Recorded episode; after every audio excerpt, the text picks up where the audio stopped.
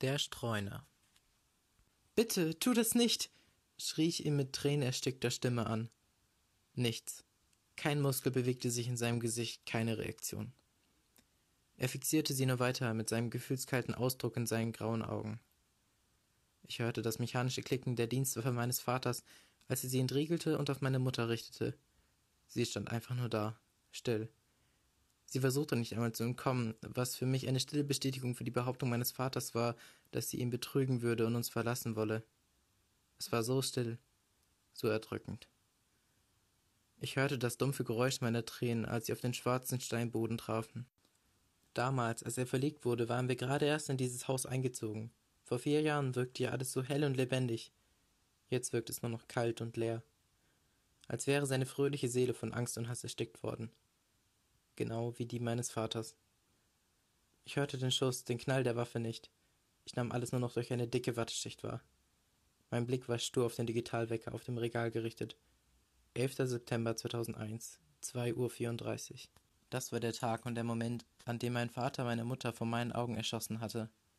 Auch heute, sieben Jahre später, erinnere ich mich, wie ich damals gerade mal mit acht Jahren weinend und ohne Schuhe aus dem Haus gerannt war.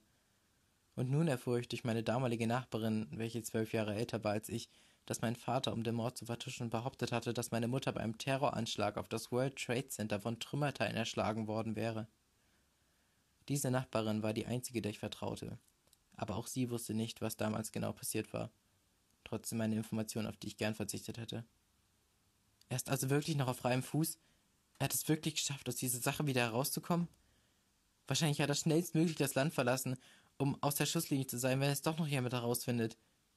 Oder noch schlimmer, er sucht nach mir, weil ich der Einzige bin, der weiß, was damals wirklich passiert ist, dachte ich, während ich im strömenden Regen unter einer Brücke im Central Park saß. Plötzlich gab es ein lautes Poltern und eine Mülltonne nur wenige Meter von mir entfernt fiel um. Völlig in Panik sprang ich auf, mein Herz donnerte gegen meine Brust und das Adrenalin schoss durch meine Adern. Im Dunkeln bewegte sich etwas, eine Silhouette kam hinter der umgeworfenen Mülltonne zum Vorschein. Ich hielt die Luft an und wollte wegrennen, doch meine Beine bewegten sich keinen Millimeter vom Fleck. Licht von einer Straßenlaterne wurde in den Augen der kniehohen Gestalt reflektiert, weshalb es so aussah, als ob sie gelb leuchten würden. Als das etwas jedoch in den Lichtkegel der Straßenlaterne trat, stellte ich erleichtert fest, dass es ein Hund war. Ein brauner, struppiger Hund mit einer weißen Pfote, welcher mich mit seinen schwarzen, großen Knopfaugen eindringlich ansah. Mir fiel ein Stein vom Herzen. Ich hatte schon die Befürchtung, dass irgendwelche dunklen Gestalten, die voll mit Drogen und Alkohol waren, es auf mich abgesehen hatten. Aber zu meiner Erleichterung war es nur ein Hund. Ich betrachtete ihn etwas genauer. Ein Streuner war mein Urteil. Er setzte sich vor mich hin und fing an, mit dem Schwanz zu wedeln und zu winseln. Er leckte sich über die Nase und sah mich erwartungsvoll an. Hm? Was hast du denn? Hast du Hunger? fragte ich ihn. Es war seltsam, meine eigene Stimme zu hören denn seit ich auf der Straße lebte, ergaben sich nicht mehr allzu viele Gespräche. Es war ein einsames und raues Leben. Jeder für sich war hier das Motto. Ich kramte in der Tasche meiner zerrissenen Jacke und fischte letztendlich ein Stückchen Wurst heraus. Ich hielt es dem Hund hin. Er nahm es ganz vorsichtig mit dem Maul aus meiner Hand und schlang es dann stürmisch herunter. Anschließend begann ich damit, ihm vorsichtig über den Kopf zu streicheln, was ihm offenbar gut zu gefallen schien, denn keine Minute später lag er, oder besser gesagt sie, denn wie ich nun feststellte, handelt es sich um eine Hündin auf dem Rücken und ließ sich durchkraulen. An einer bestimmten Stelle ihres Bauches fing ihr Hinterlauf an zu zucken, wenn ich darüber strich. Inzwischen hatte es aufgehört zu regnen, und ich beschloss daher, einen besseren Schlafplatz zu finden als eine Brücke. Ich stand langsam auf und machte mich auf den Weg, doch schon nach wenigen Schritten merkte ich, dass ich verfolgt wurde. So schnell werde ich dich wohl nicht mehr los, oder?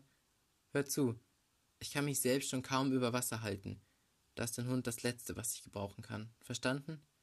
sagte ich zu der Hündin hinter mir. Erklärungen waren natürlich sinnlos, da sie mich sowieso nicht verstehen konnte.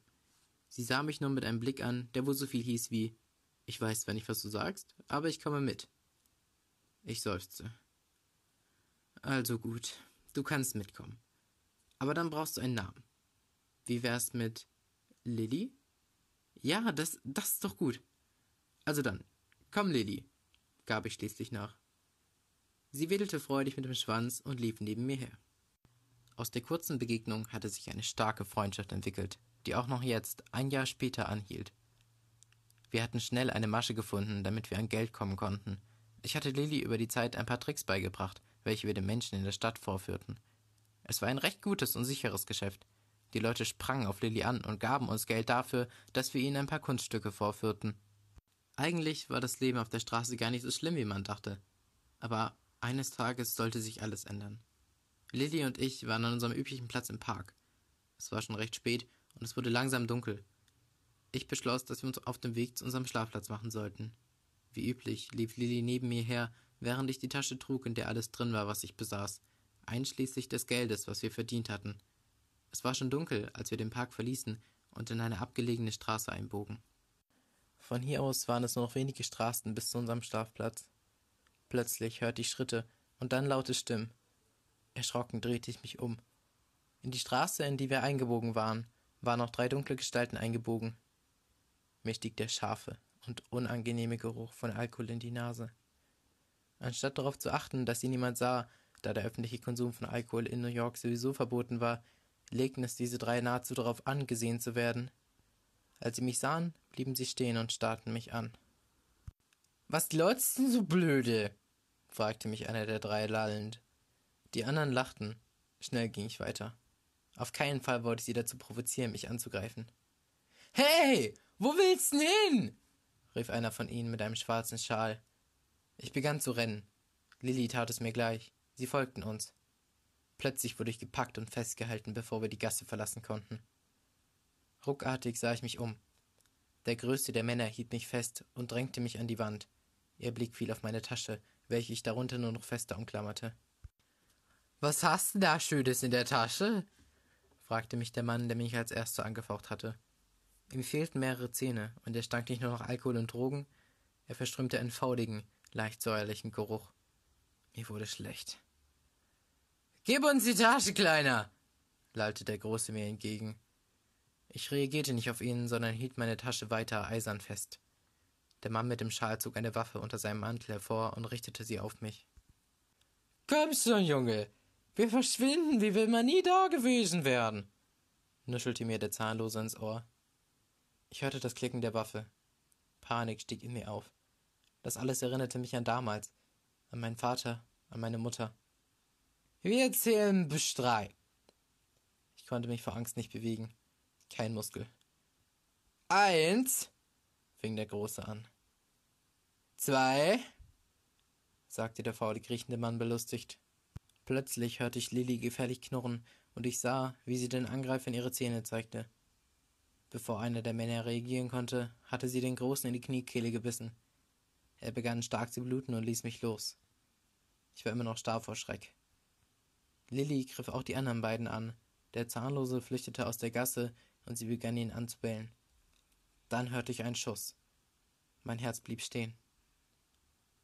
Es war so still. Warum war es so still? Warum hatte sie aufgehört zu bellen? Ich hörte Schritte, die sich hastig entfernten. Nach ein paar Sekunden schaffte ich es schließlich, mich aus der Starre zu lösen und sah nach unten. Sie lag einfach da und blutete. Ich hörte sie leise winseln. Sie lebt noch. Ich ließ mich auf die Knie fallen und legte meine zitternde Hand auf ihren Kopf. Was sollte ich tun? Wenn ich nichts tat, würde sie sterben. Zu einem Tierarzt konnte ich sie nicht bringen. Zum einen, weil es Nacht war, und zum anderen hätte ich nicht einmal genügend Geld. Letztendlich entschied ich mich dafür, mit ihr zur Polizei zu gehen und dort zu sagen, was passiert war. Ich nahm sie hoch. Es war nicht weit. Nur zwei Straßen. So schnell ich mit ihr auf dem Arm laufen konnte, eilte ich zur Dienststelle. Tatsächlich half man ihr dort. Besser gesagt, hatten sie sie zu einem Tiernotdienst gebracht. Auch meine Aussage wurde aufgenommen. Allerdings wollten sie mich nicht gehen lassen, da sie durch meinen Namen herausgefunden hatten, wer ich war. Sie wollten meinen Vater verständigen. Ein Schock für mich. Lieber würde ich den Rest meines Lebens allein auf der Straße verbringen, als zu ihm zurück zu müssen. Nein, bitte! Ich überwand meine innere Angst und erzählte ihnen, was damals wirklich passiert war. Ein paar Tage später wurde mein Vater festgenommen. Endlich. Aus Rache gab er mich zur Adoption frei.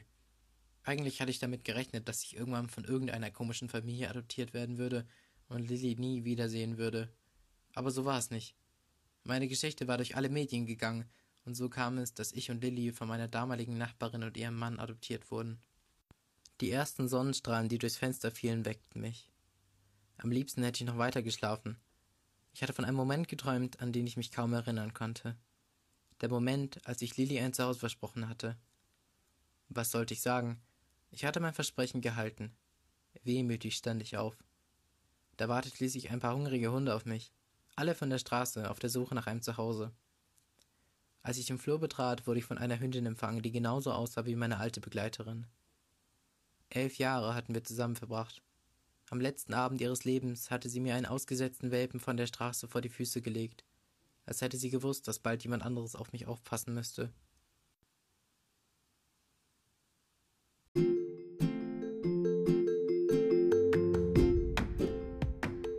Shorter Stories, Better Stories ist ein Podcast von MCJ Productions.